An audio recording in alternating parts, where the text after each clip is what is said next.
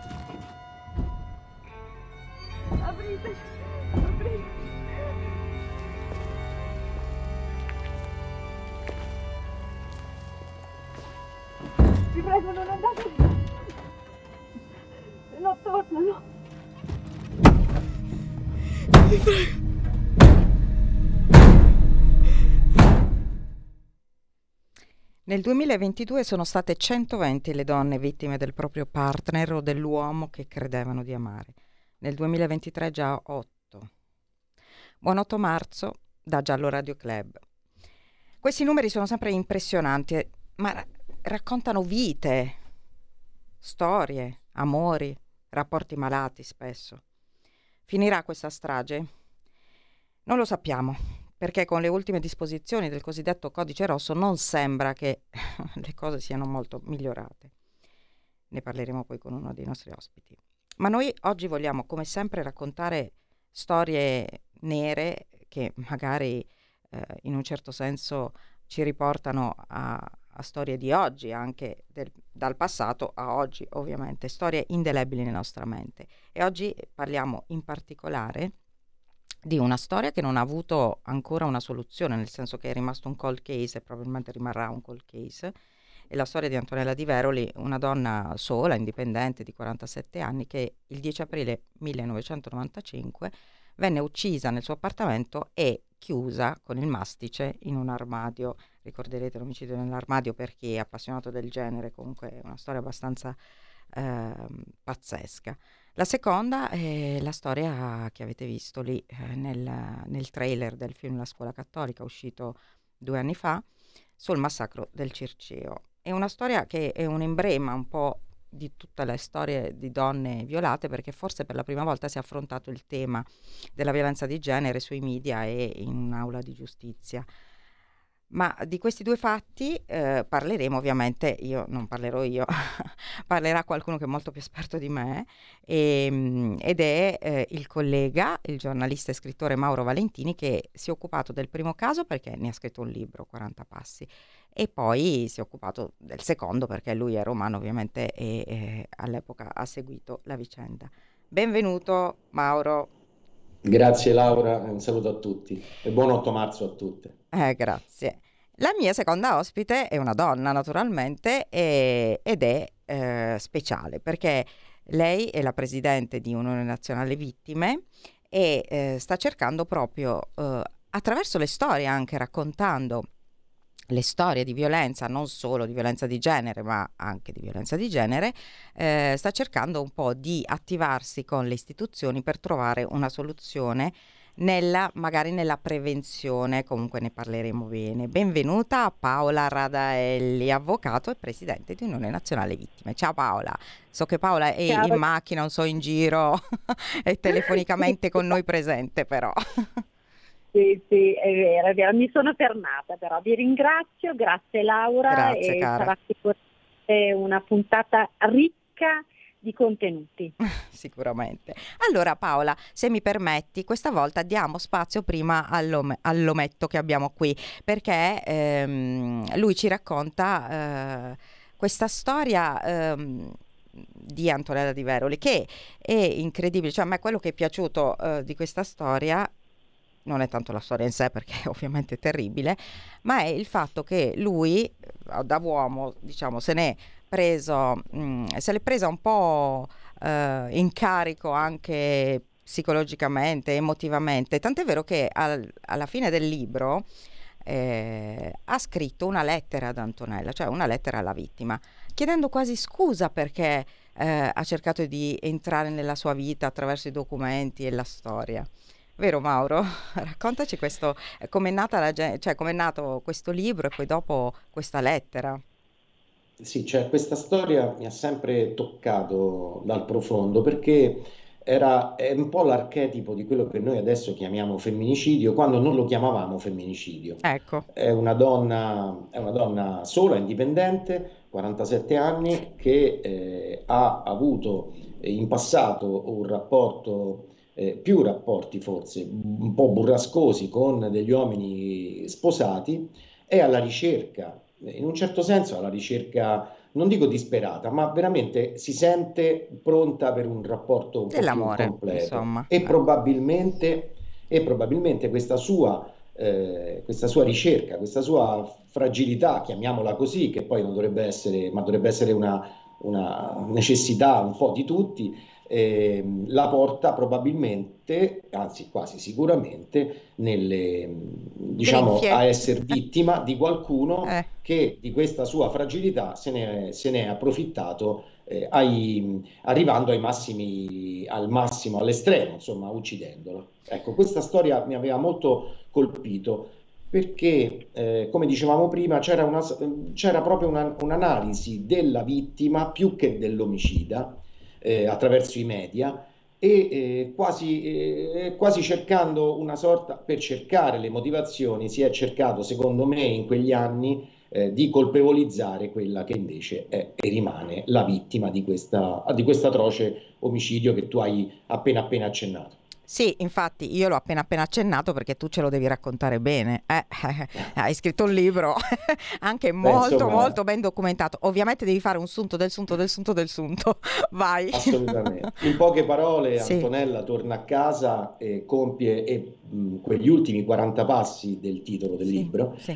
Eh, da sotto casa per arrivare in, nel suo appartamento. Siamo in un quartiere di quelli bene a Roma, uh-huh. il quartiere Talenti eh, lei è una commercialista, eh, lei è una donna assolutamente indipendente da tutti i certo. punti di vista, eh, va a casa, si mette in pigiama, sta al telefono con la mamma uh-huh. per, qualche, per qualche minuto e a un certo punto eh, scompare. Il giorno dopo non si presenta al lavoro, uh-huh. il suo studio è di fronte allo studio, al, alla casa della mamma, la mamma dà subito l'allarme perché si rende conto che deve essere successo qualcosa, la cercano il lunedì e il martedì, eh, quello, la sua scomparsa eh, accade di domenica. Eh, la cercano il lunedì e il martedì, entrano anche nell'appartamento la sorella, il cognato, eh, alcuni individui che poi eh, saranno, sì. eh, sono degli amici, uno sì. un ex amante, uno forse un, un, uno sì. che ehm, ha un atteggiamento nei confronti, un po' troppo possessivo nei confronti di Antonella. E comunque entrano in questo appartamento il lunedì, non trovano nulla, anche il martedì poi a qualcuno dei, diciamo, degli occupanti di questa casa di Antonella viene in mente forse il caso di aprire l'armadio. Ecco. Pare che pare che eh, sia stata la trasmissione Chi l'ha visto, la mamma chiama chi l'ha visto e, e loro gli dicono ma signora... Ha cercato dicono, bene dappertutto. Ha cercato, eh. ha visto se magari ha fatto una valigia ed è, ed è partita. Eh sì e cercando di aprire l'armadio scopriranno il cadavere di Antonio. Eh sì, perché l'armadio era ehm, chiuso con il mastice, infatti fu ritrovato il mastice.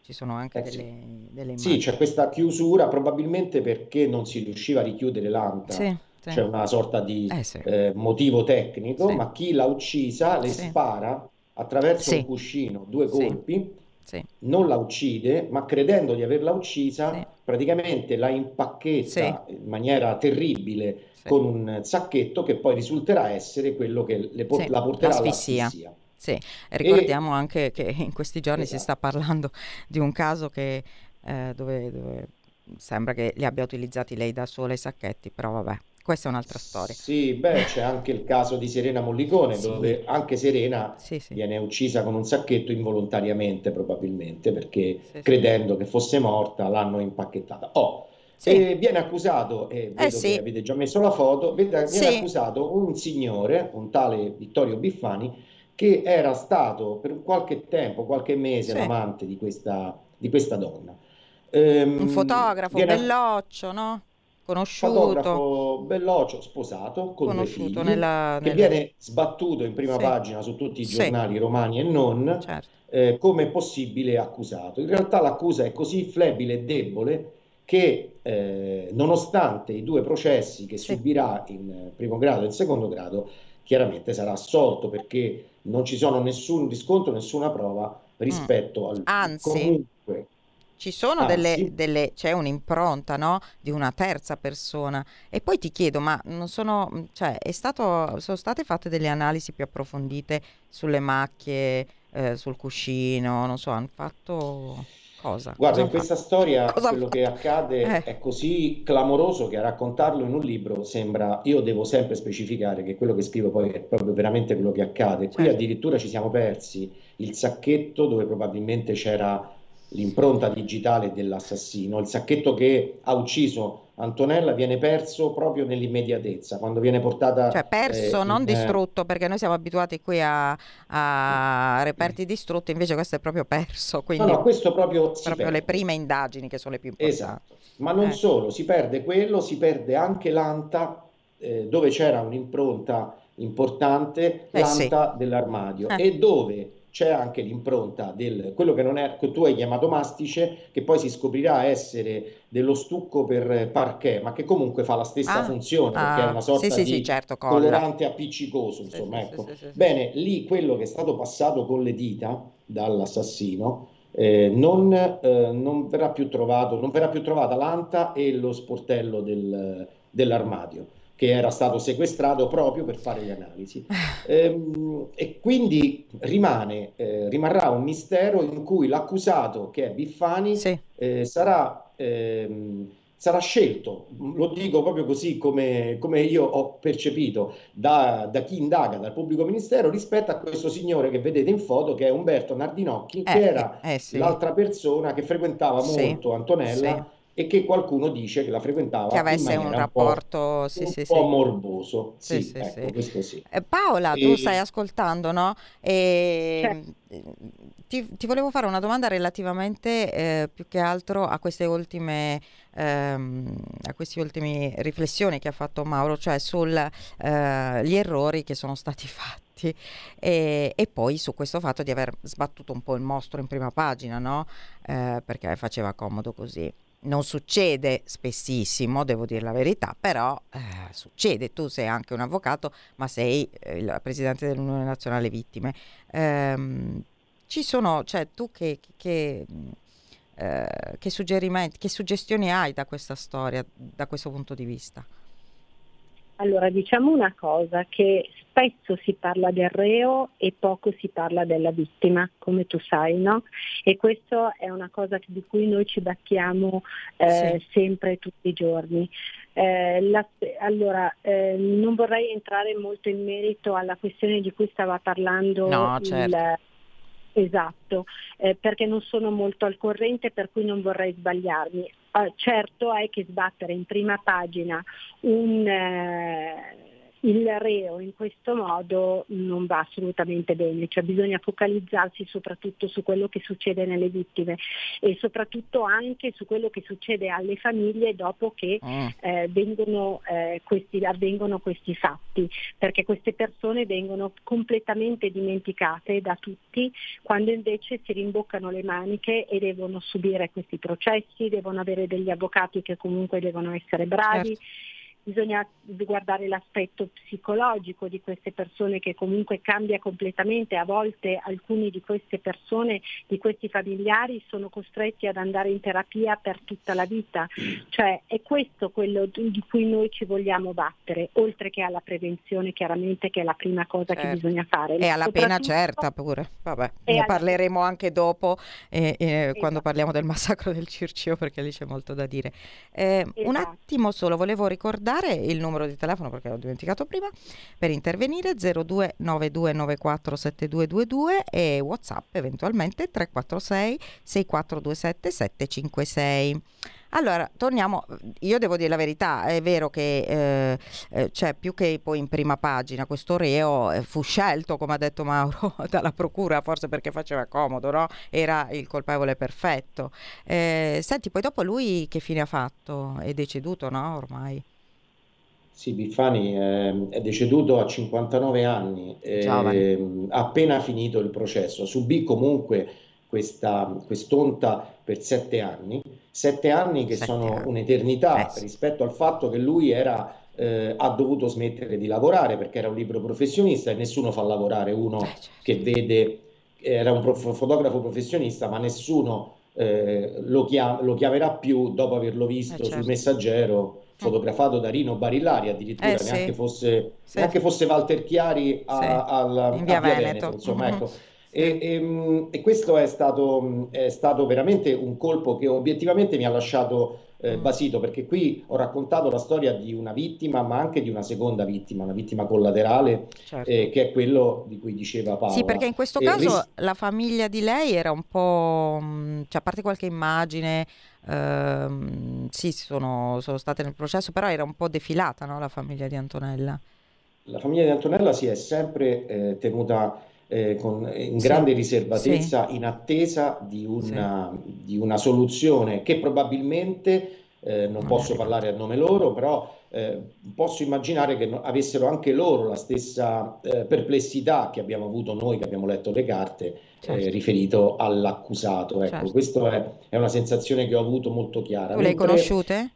Hai conosciuto? Eh, ho conosciuto la sorella, sì e la sorella, um, dopo prima, un primo momento in cui non era molto contenta mm. di, mm-hmm. di vedere di nuovo raccontata sì. questa vicenda, ha compreso che la mia voglia non era quella di raccontare una vittima eh, in maniera voyeuristica, ma sì. volevo cercare di restituirle proprio quella dignità sì. che secondo me le è stata tolta, Bravo. le è stata tolta con quella, eh, con quella narrazione in cui si parla di una sorta di eh, mantide eh, sì. religiosa che abbia in qualche modo, a, a, eh, come dire, circuiva gli uomini sposati. Questa donna era una donna eh, come tante che eh, è stata narrata in questa maniera e che poi anche alcune eh, narrazioni da un punto di vista letterario hanno addirittura trasformato quasi in una sorta di caso a sé, come se questa storia non fosse una storia vera dove ci sono dei familiari di vittime, c'è una vittima e c'è delle persone che soffrono, ma si racconta una storia da un punto di vista narrativo, un po' come se l'avesse scritta Edgar Allan Poe, sì, tant'è, sì. Che,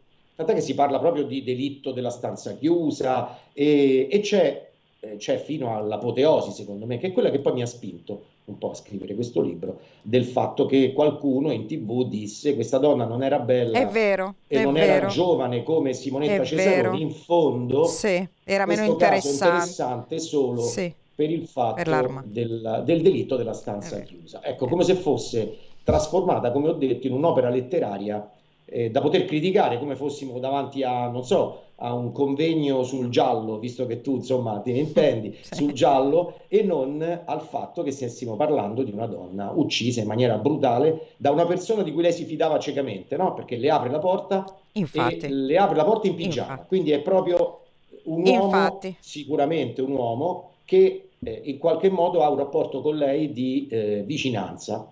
Sì. E sì. però che si presenta a casa con una 7,65. Eh certo, è un, un, femminicidio fatto e finito proprio, quindi esatto. oggi, oggi, per questo l'abbiamo voluto raccontare e anzi non l'ho voluto fare io, l'hai fatto tu e hai sottolineato questo aspetto veramente terribile a volte eh, tra i miei colleghi, devo dire la verità che mi capita anche, se la vittima non è giovane, eh, particolarmente interessante eh, da molti se non è il cliché della bellezza. Non ne frega niente a nessuno, cioè è assurdo, vabbè, però capita.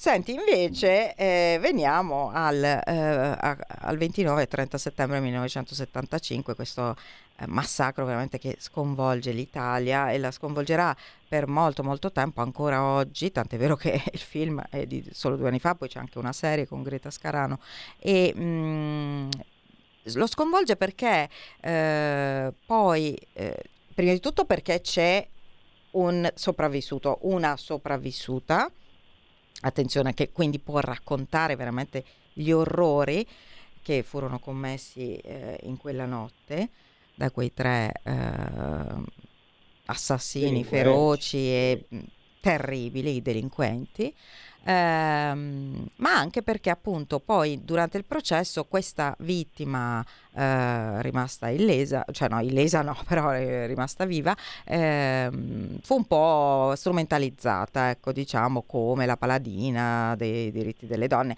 Siamo in un'epoca ancora di battaglie, femminismo, eccetera, eccetera.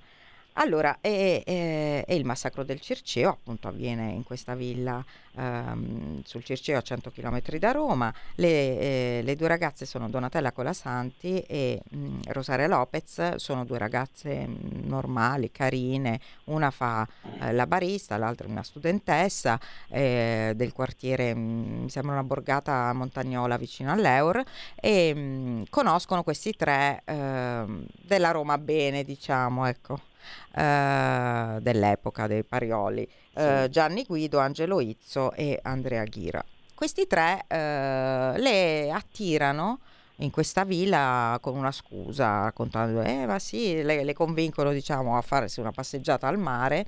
Loro sono titubanti perché sono delle bravissime ragazze, ovviamente hanno mm, cioè dicono vabbè ma perché dobbiamo fare sta cosa magari facciamo tardi poi dopo dico vabbè dai tanto è giorno andiamo si fidano eh, insomma, sono dei coetanei, sti ragazzi, hanno loro 17, questi al massimo 19, quindi ci vanno. Però lì succede veramente di tutto. Loro eh, veramente le brutalizzeranno in ogni modo le sevizieranno, le spoglieranno, le violenteranno continuatamente per ore e poi le trascineranno con delle cinghie, eh, le colpiranno dovunque. Rosaria Lopez verrà annegata nella vasca del bagno e mh, mm, Donatella Colasanti si fingerà morta, verranno messe nel bagagliaio dell'auto, loro con quest'auto che avete visto nel, nell'immagine eh, vanno pure a mangiare fuori, anzi scherzano, dicono ah oh, abbiamo tre morte nel portabagagli, proprio così, eh, cioè questo lo racconteranno, quindi è tutto vero, lo racconterà lei, eh, però lei per fortuna riesce a farsi sentire, qualcuno la sente mentre sono lì parcheggiati, perché probabilmente era in attesa poi di andare a mh, distruggere i corpi in qualche modo, e, e quindi poi dopo insomma... Ehm, scoppia tutto, insomma, e si sa tutto. Ehm, ci racconti quei giorni velocemente? E, sì. Mh, è proprio... Ah, dobbiamo andare in pubblicità adesso? Allora ci racconti quei giorni dopo, andiamo in pubblicità. Ciao ciao. Torniamo. Stai ascoltando Radio Libertà, la tua voce libera, senza filtri né censure, la tua radio.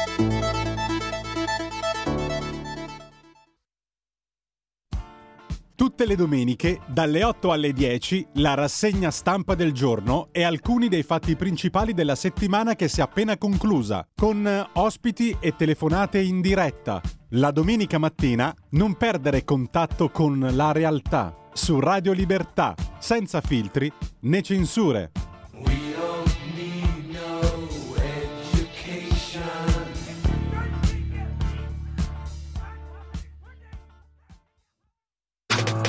Stai ascoltando Radio Libertà. La tua voce libera, senza filtri né censura. La tua radio.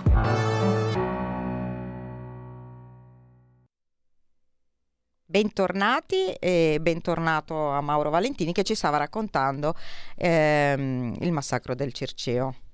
A te la sì, parola. No, più, più, che, il, ma, più che i sì. fatti che hai raccontato, hai sottolineato molto bene te, io eh, volevo raccontare appunto quello che poi in fondo è, era stato il clima che si è sì. respirato in quei, in quei, momenti. Lì eravamo praticamente davanti a una sorta di bivio ed sì. è stato così perché eh, si è, ci si è resi conto di quanto eh, la violenza, intesa proprio come violenza sessuale nei confronti sì. delle donne, fosse un, un, problema da affrontare, cui dover, di cui doverne parlare.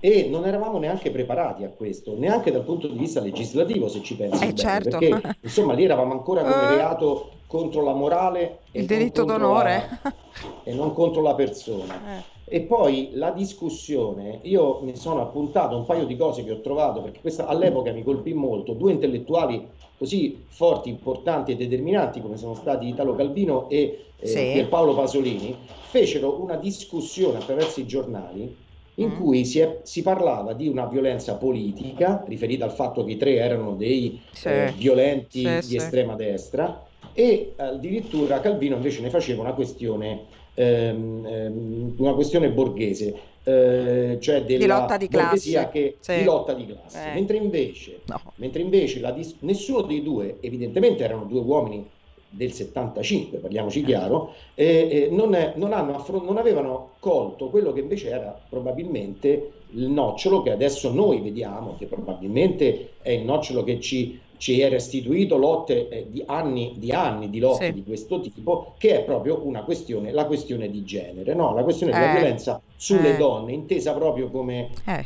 come essere eh, donna, diciamo così. Sì, ecco, sì. io ritengo che al di là della storia, che è, una, è la banalità del male, questi, due, questi tre fanno delle cose pazzesche riferite a, a, a queste ragazze e addirittura una la affogano, l'altra la colpiscono sì, e poi gridano ma questa non vuole morire sì. e quindi continuano a, a picchiarla a oltranza. Esatto. Quello che colpisce in questa storia è proprio questo, il fatto che non, si, non eravamo pronti a leggere e a lanciare l'allarme su una questione fondamentale che era quella della difesa della, dei diritti della donna. Tant'è che, come hai detto tu, la sopravvissuta sì. eh, Rosaria Lopez, no, Donatella, eh, eh, scusa, Donatella sì. Colasanti, sì eh, la sopravvissuta diventerà paladina a suo malgrado sì. e non avendone neanche la struttura e probabilmente rimanendone anche schiacciata poi in questo ruolo, come paladina di quelle che sono appunto le eh, richieste di, eh, di,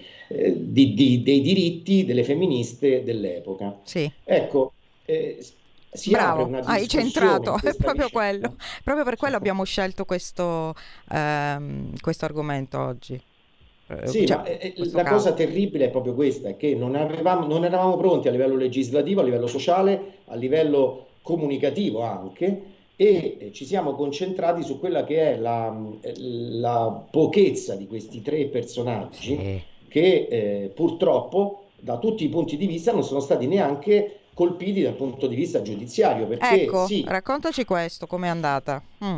Beh, insomma, Ricordacelo. Uno, uno, è proprio scappato, eh. l'altro, uno proprio non ha fatto neanche un giorno di carcere, sì. l'altro è fuggito Andrea dal carcere. Izzo, eh, che è l'unico che è stato in galera, Izzo che è uno di quelli che racconta la qualsiasi su tutti i fatti della, della, della storia italiana, da lui sa tutto, sì, dalla strage sì, di vabbè. Bologna all'omicidio di Giorgiana sì, Masi, eh, lui se tu gli chiedi lui sa tutto. Ebbene, questo tuttologo diciamo, del crimine, esatto, questo tuttologo del crimine è stato rilasciato eh, per buona condotta in semilibertà e in semilibertà ne ha, ha uccise un'altra due, due, nella stessa mm. modalità violenta. Mm. Quindi mm. ci ci interroghiamo, lui è la sconfitta di tutto quello che costituzionalmente è riferito sì, alla, carcere. al carcere e alla redenzione della, del reo. Sì, e, sì. e, quindi eh, obiettivamente questo rimane una storia chiaramente unica ma che ci lascia un po' basiti perché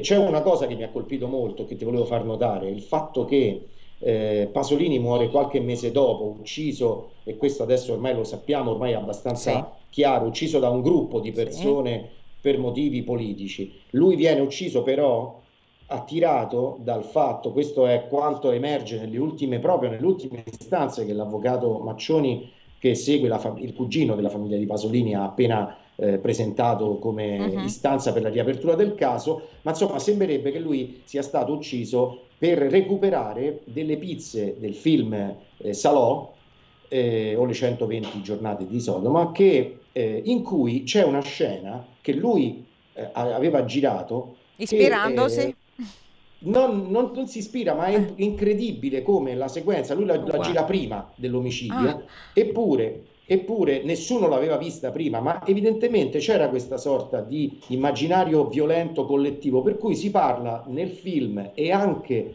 eh, le vittime del Circeo lo raccontano di come siano state denudate e messe sì. con una sorta di guinzaglio in sì. giro e umiliate. Ecco, sì. Questa umiliazione della donna della aleggiava donna. Nel 70, negli anni 70 in, secondo me, hai detto bene tu all'inizio, in risposta eh, violenta da una, da una parte maschilista violenta della nostra società contro le donne che chiedevano emancipazione. Ecco, questa è la, sì. È, una, è, una, storia che racconta di tante altre storie e, siamo, e la possiamo raccontare solo come hai detto tu, perché una delle due si finge morta, altrimenti se forse non avremmo magari due, saputo tutto. Sarebbero due scomparse, sì, probabilmente sì. sarebbero due eh, scomparse. non li avremmo mai trovati, probabilmente. Esatto. E tra l'altro ehm, vorrei sottolineare la fine un po' di Donatella con la Santi eh, morì purtroppo il 30 dicembre 2005 all'età di 47 anni per un tumore al seno e le sue ultime parole furono battiamoci per la verità. Nel 2020 la sua casa è diventata un centro antiviolenza, quindi anche questo è, è, se, è se pensi, quasi se, se pensi riscatto. che lei 30 anni dopo chiama chiede di battersi per la verità 30 eh. anni dopo gli eventi. Noi abbiamo passato 30 anni Vuol in cui che... forse qualche progresso l'abbiamo fatto, ma molto siamo stati molto... a guardare. Eh. Eh, insomma, gli, gli, uomini sì, gli uomini e anche i legislatori. Paola, eh, cosa fare? Perché la scia di sangue continua, eh, ho detto quest'anno già quattro e tra l'altro c'è un caso che un po' ricorda quasi Antonella Di Veroli perché vabbè, in quel caso viene chiusa in una valigia la ragazza, non so se l'avete seguito, insomma, Iana dal suo fidanzato. E voi organizzate tante iniziative per sensibilizzare la cultura antiviolenza anche con delle mostre mh, mm, e in particolare adesso eh, state organizzando una mostra in un paese a Palazzolo sull'Olio, qui vicino tra mm, Bergamo e Brescia, eh, che racconta la storia, una storia che ho raccontato anch'io su Giallo perché conosco anche la mamma mamma coraggio di questa vittima, di Daniela Bani, uccisa ehm, dal suo compagno. Manu- Daniela era una mamma, è stata uccisa, poi dopo lui eh, era eh, andato via, poi l'ha ripreso, adesso comunque è condannato a 30 anni. Paola, eh, raccontaci un po' di questa vicenda, ma soprattutto ehm, di queste iniziative che voi eh, state mettendo in campo. Allora, vista la giornata di oggi, che è l'8 di marzo, che è una festa dove le donne dovrebbero essere riprese tutto l'anno, ma non solo l'8 di marzo, lo dico sempre, eh, sì. eh, questa puntata a Daniela Bani, come dici tu, che ha una mamma meravigliosa sì. che è Giusy Ghilardi, Giuseppina Ghilardi, sì. che è una nonna meravigliosa. Ciao Giusy, perché... ci starà sicuramente seguendo, se vuoi mandare un messaggio, farci capire che ci sei, ti rispondiamo. Certo, e difatti l'ho chiamata proprio e gli ho detto guarda dedicherò questa puntata a tua sì. figlia, a Daniela, perché è sempre nei nostri cuori, che è stata uccisa con 37 coltellate sì. dal marito. Oltretutto quella mattina c'era presente nella cameretta a fianco anche un figlio. E, e, insomma abbiamo seguito tutto il percorso diciamo processuale di, di Giuseppina e eh, e stiamo cercando di essergli vicino ancora oggi.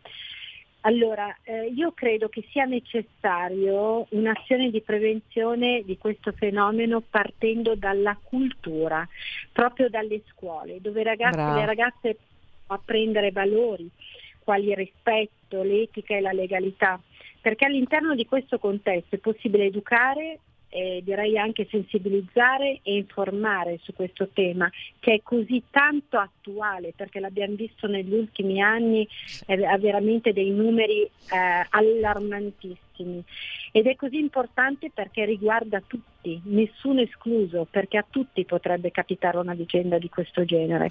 La violenza sulle donne è un fenomeno trasversale, per cui dico che bisogna por- eh, partire dalla formazione dei e delle docenti e dei docenti, alla preparazione su questi temi, perché è un tema cruciale perché devono intercettare situazioni quali siano il sopruso, la sopraffazione per affrontare queste dinamiche violente che possono generarsi tra i ragazzi e con percorsi di valorizzazione degli studi di genere e di conoscenza di questo fenomeno sulla violenza e per formare anche mh, persone figure professionali coinvolte nella prevenzione e nel contrasto del fenomeno. Eh, io vedo, vedo, guarda, io vado nelle scuole, eh, sì. vedo spesso poca gentilezza, ecco, eh, gentilezza, sì. Dei, in generale, ma soprattutto dei maschietti nei confronti delle femminucce. Allora, probabilmente perché in casa vedono poca gentilezza, non lo so, però non possiamo demandare solo alla famiglia. A questo punto, eh, eh, sì, ci devono essere, come diceva Paola, però dei percorsi mh, non fatti solamente dagli insegnanti che già li fanno, ovviamente, che già ci sono, ma anche da professionisti. Esatto, di formazione. Tant'è vero che hanno reintrodotto il, l'educazione civica, noi sì. abbiamo partecipato anche eh, con il Ministero all'istruzione, con il sottosegretario eh, e eh, abbiamo detto che bisognerebbe allargarla anche all'educazione sentimentale Brava. e a quella razionale sì. e a quella relazionale. Sì, non solo Infatti, sessuale, sentimentale. Hai ragione, perché fanno educazione Sen- sessuale, ma eh, esatto. chi se ne importa di dire che, che non vengono dai, da, da, da, dalla cicogna? Per, cioè, eh, esatto. no, certo, va fatto qualcos'altro. Sì. Esatto, è sentimentale e relazionale che è importantissimo. Ecco perché noi abbiamo unito l'arte e la cultura, perché tu puoi fare tanti convegni, puoi fare, cioè puoi fare tutto quello che vuoi, però quando si chiude il sipario è finita lì. È come Bravo. quando uno vede televisione quello che è successo a qualcun altro, ma poi ritorna alla vita normale. Sì. Invece noi abbiamo unito l'arte e la cultura portando, l'abbiamo inaugurata in Regione Lombardia, questa mostra composta da 14 quadri che riprendono i 14 sì. passaggi di Acucis, cioè il dolore e la sofferenza, dove noi abbiamo aggiunto anche il non dimenticare, dove deve entrare nella mente perché si vede, si tocca e si sente eh, ma soprattutto entrare nel cuore delle istituzioni perché tanto ancora c'è da fare. E, è bella, la mostra abbiamo... è bella, io l'ho vista, quindi se vi capita poi di intercettarla un po' in giro per l'Italia è veramente interessante. Comunque Giusy ci ringrazia e dice aver parlato della mia ragazza è sempre un'emozione forte. Grazie Giusy. Prego, prego Paola, eh, continua. Scusi, infatti la prossima mostra sarà proprio a Palazzolo sull'Olio. Sì. Eh, città dove è nata da Bani. Eh, dedicheremo questa mostra a lei e sarà per noi un grande piacere riabbracciare Giusy e soprattutto parlare di tutto quello che è stata la sua sofferenza fino ad oggi in questo percorso dopo la morte di sua figlia. E, sì. mh, oltre alla mostra venerdì eh, parte un progetto pilota in, in una scuola di Genova dove sempre uniamo l'arte e la cultura, dove questi ragazzi dovranno dipingere sulla base, adesso non sto a svelarvi tutto, poi ve lo no, diremo, infatti dipingere, esatto, per due ore avranno ma carta e penna per dipingere con la collaborazione del nostro artista, Sergio Brandillasca, dopodiché faremo, faremo un dibattito con loro che sarà una sorta di domande e risposte, vedere come eh, si sono ehm, presi cura in quelle due ore di, eh, di disegnare, di fare un qualche cosa che rimanga rispetto al loro animo, al loro sentimento con dei nostri professionisti, quali possono essere degli psicologi e poi con delle testimonianze. E, ehm, e poi facciamo questo premio letterario che sarà a Cupello a Vasto in eh, partirà proprio nel mese di luglio per avere la finale ad agosto, dove c'è già un'iscrizione incredibile di libri che appunto sono sulla violenza e premieremo anche il libro più bello. Cerchiamo... Oh, che bello. Eh, insomma, allora eh, ti mando il mio. Certo, iscriviti. iscriviti Mauro, pure Laura. tu, manda i tuoi. Assolutamente. Iscriviamoci. Sì, sì. sì. Poi mando tutto No, beh, io, io, sono in uscita ah. con, uh, con, un libro su Yara, quindi eh, ci siamo. Assolutamente, assolutamente ci tengo, iscriviti e, e, sarà veramente una cosa molto bella. Ecco, noi ci, ci muoviamo in questo modo perché Bene. comunque dobbiamo alla gente quello che succede, quello che è successo e quello che queste famiglie provano e affrontano. E che non deve succedere più, speriamo. E eh. Mauro, anche tu vai nelle scuole, so.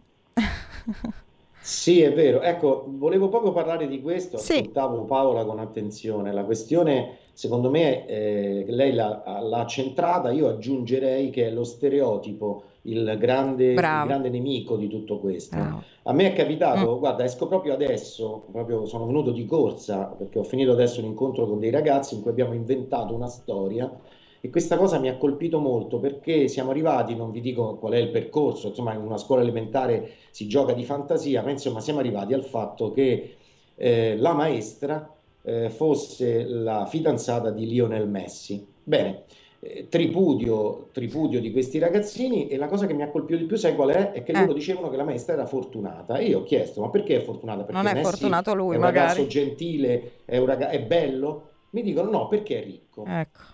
Allora, eh, io ho cercato, però, attenzione, lo stereotipo è la prima facciata, secondo me, è il primo velo, Bravo. ma se tu poi li fai respi- respiri e non reagisci come sì. avrei dovuto reagire, invece sì. ho aspettato e ho cominciato a ragionare sul perché ci si fidanza con qualcuno. Tutti, maschi e femmine, ce l'hanno dentro, è nella natura. Se noi se noi, non, se noi li proteggiamo dagli stereotipi, tutti hanno iniziato a dire che in effetti non sappiamo se Messi è un ragazzo simpatico, intelligente, eh, banale. C'è chi tra le ragazzine mi ha fatto morire da ridere, ha detto e se poi parla sempre di calcio è un noiosissimo Brava! fidanzato. Questa è una grande. Allora, allora se eh, sì. noi facciamo ragionare tutti, alla fine sì. loro erano sì. tutti concordi con me nel dire che il fortunato forse era Messi, non era la sua la maestra, perché al di là della ricchezza, al di là della ricchezza che certo. è evidente, no? io ho scelto Messi per quello, ho Bravo. detto più ricco di loro che conoscono eh. tutti, eh. e, e, e, al di là di questo loro ce l'hanno come valore dentro. E, ehm, una, una, ragazzina mi ha colpito molto, oggi l'ho fatti parlare molto, una mi ha detto deve essere gentile e deve preoccuparsi di quello, eh, di quello che, che, faccio io. Che sento, deve che aiutarmi in quello che faccio io Bravo. come io posso aiutare lui. Allora, ragazzini di 8 anni che ragionano così, come arrivano poi a 20 anni a picchiare la fidanzata che ha guardato il vicino, il vicino, di casa, ci deve essere qualcosa sì. negli stereotipi che noi sì. trasferiamo in, inavvertitamente che deve essere cancellato. La Bravo. storia di Biancaneve è finita. La storia, e, la storia di Cenerentola è finita, bisogna lavorare affinché eh, tutti noi cadiamo, tutti dico, eh, eh, eh ci togliamo da Prima noi giornalisti forse, sì sì, sì, sì, certo, ma in, in, in assoluto, in assoluto sì. il lavoro va fatto dalla scuola e va sì. fatto nelle famiglie, perché, sì, ripeto, tanto purtroppo questo io l'ho capito lavorando nelle scuole, che per quanto tu ti puoi sgolare come insegnante, ma una frase detta da un papà buttata lì a mezza bocca pesa cento ah. volte di più, per cui bisogna lavorare nella creazione di un mondo che non abbia stereotipi, Infatti... dove maschio, femmina che sia, ci si ragiona per individui. Mm. Altrimenti si diventa come quei tre, cioè eh, Andrea Ghira, eh, Angelo Izzo e Gianni Guido. Gianni Guido, tra l'altro, eh, evase, giusto? Tornando sì. al nostro, alla nostra storia. E, e poi eh, quell'altro invece morì in Spagna, ultimamente è stato sembra. fatto il DNA, sì. sembra che possa essere lui, non lo sappiamo. Quindi eh, vedete come da una storia terribile del passato, eh, come quella lì, ma anche come quella di Daniela Bani, perché lì abbiamo poi addirittura, eh, giusto Paola, nel caso di Daniela abbiamo un compagno che è di un altro paese, ehm, un paese dove forse ancora un po' c'è molto da fare culturalmente. Eh, la, il, compa- il marito era sì, tunisino, sì. tant'è vero che aveva già programmato tutto perché aveva anche il biglietto sì. aereo già in tasca e dopo l'uccisione della moglie è partito per il suo paese. Eh, il processo si è svolto in Italia, eh, eh, prima secondo grado e la Cassazione dove è stato condannato all'ergastolo, noi non sapevamo se lui eh, fosse stato arrestato nel suo paese, tanto è vero che abbiamo fatto una mozione parlamentare per richiedere eh, di sapere il tutto e c'era stato detto che non era stato eh, arrestato, tanto è vero che poi è stato fatto l'arresto internazionale fortunatamente, è stato processato ed è stato condannato all'ergastolo anche in Tunisia. Um, per fortuna. Per fortuna, è stato un iter lungo e soprattutto anche per i nonni e Giuseppina che deve adesso prendersi cura dei, dei suoi due nipoti, certo. che non è facile quando si è nonni no. dopo una vita passata a lavorare portare avanti queste due creature. Fortunatamente ha due, ha due nipoti fantastici, per cui insomma mh, mm, certo è che la vita ricorda molto la storia di Saman, questa, ah, sì. questa qui. Ma infatti no? io volevo arrivare a quello. Famiglia, sì. famiglia pakistana, però eh, sì. e quanto sia complicato. Per fortuna il governo tunisino ha concesso, la, eh, ha concesso di, di poterlo eh, processare, cosa che probabilmente non accadrà per Saman, che è stata uccisa non solo, per amore, addirittura solo, dalla sua famiglia. Non solo Mauro, ce n'è un'altra, è Sanà.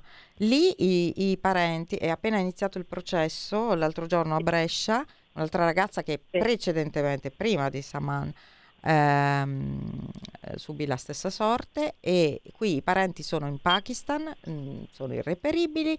Eh, il giudice, che io conosco il presidente della Corte d'Assise, Roberto Spanò, l'altro giorno ha detto ok, questi non ci sono, non si trovano, ci andiamo noi in Pakistan, andiamo noi come corte. Cioè, una provocazione, però voglio dire, basta adesso con questa storia. Ecco perché prima ho fatto cenno anche a questa differenza un po' di cultura, anche perché in questi paesi obiettivamente c'è una ancora visione della donna eh, che assolutamente senza diritti, lo so anche perché ho dei vicini, vabbè, potrei raccontare molto, e, ehm, e, quindi quello ancora di più ehm, peggiora la situazione, ancora di più anche nelle classi oggi multietniche eh, eh, può portare anche a delle commissioni sbagliate, quindi attenzione, attenzione a tutti questi campanelli d'allarme. Bene, eh, dice, diciamo che in un'ora siamo riusciti a mettere sul fuoco un bel po' di carne, anche perché è quasi l'ora di pranzo, eh, però insomma credo che abbiamo sviscerato insomma, degli argomenti interessanti mh, per quanto riguarda questo 8 marzo. Che ne dite, Mauro, Paola? Siete Beh, contenti? Io lascio l'ultima parola a Paola giustamente oggi, ma ehm, assolutamente ci tengo a dire che in effetti quello che dici tu è vero, è vero anche che la scuola eh, intesa proprio come, eh, come esercizio dovrebbe eh, riuscire a togliere quelle che sono questi, eh, queste retaggi culturali. Bravo eh, perché eh, quello che teme, teme, temono molto di più gli estremisti o gli oltranzisti, che siano di qualsiasi cultura o religione che sia, è proprio la commistione con la scuola. Tant'è che Saman comunque eh, era sì, in eh, qualche sì. modo messa da parte la scuola era diventato un nemico perché eh, certo. in, una, in, una, istituzione come quella scolastica italiana non puoi, avere degli, non puoi subire degli atteggiamenti che poi non siano portati alla pubblica eh, autorità, sì. per cui eh, eh, sì. insistiamo in questo, ok, io parlavo di stereotipi, ma la scuola, la scuola è fondamentale okay. come, come, punto di liquefazione di, certi, di certi eh, stereotipi duri a morire. E quindi Paola ci siamo perché siamo in prima linea con la scuola, no? Con Unione Nazionale Vittime. Seguite eh, tutte le, eh, le loro iniziative. C'è un sito, vuoi ricordarlo Paola? Allora www.unavi, Unione Nazionale Vita.it, esatto. Sì, Grazie. Sì. E possono seguire anche sulle nostre pagine Facebook eh, dove postiamo tutto. E, Vabbè, poi seguite anche me che tanto anch'io ogni tanto partecipo alle loro esatto. iniziative. e partecipa, per cui devo, e, e, come ha detto Mauro giustamente la scuola, la cosa primaria è la scuola, se non ci battiamo su questo aspetto culturale noi non bypassiamo nulla, per cui dobbiamo proprio entrare a gambe tese e cercare di, di, di programmare delle cose diverse e, e, proprio arrivare alla testa di questi ragazzi eh, non ehm, pediandoli assolutamente. No mettendolo in fase, in fase al ah. rispetto del delle varie eh, scuole che possono essere prioritarie o dopo arrivando ai licei e alle università, comunque eh, in modo che sia un progetto valido, specifico e soprattutto che possa aiutare veramente nel distruggere questa violenza che oramai ci sta massacrando negli ultimi anni e che eh, riduce le persone ad avere molta paura. Ecco, ecco infatti. Comunque grazie t- ad entrambi, e però oggi veramente, essendo l'8 marzo, voglio lasciare tutti con una canzone, perché è una radio e la musica alla fine è forse qualcosa che dona gentilezza e unisce tutti quanti, fa pensare, in questo caso è una canzone che fa molto molto pensare. Buon 8 marzo a tutti. Ciao.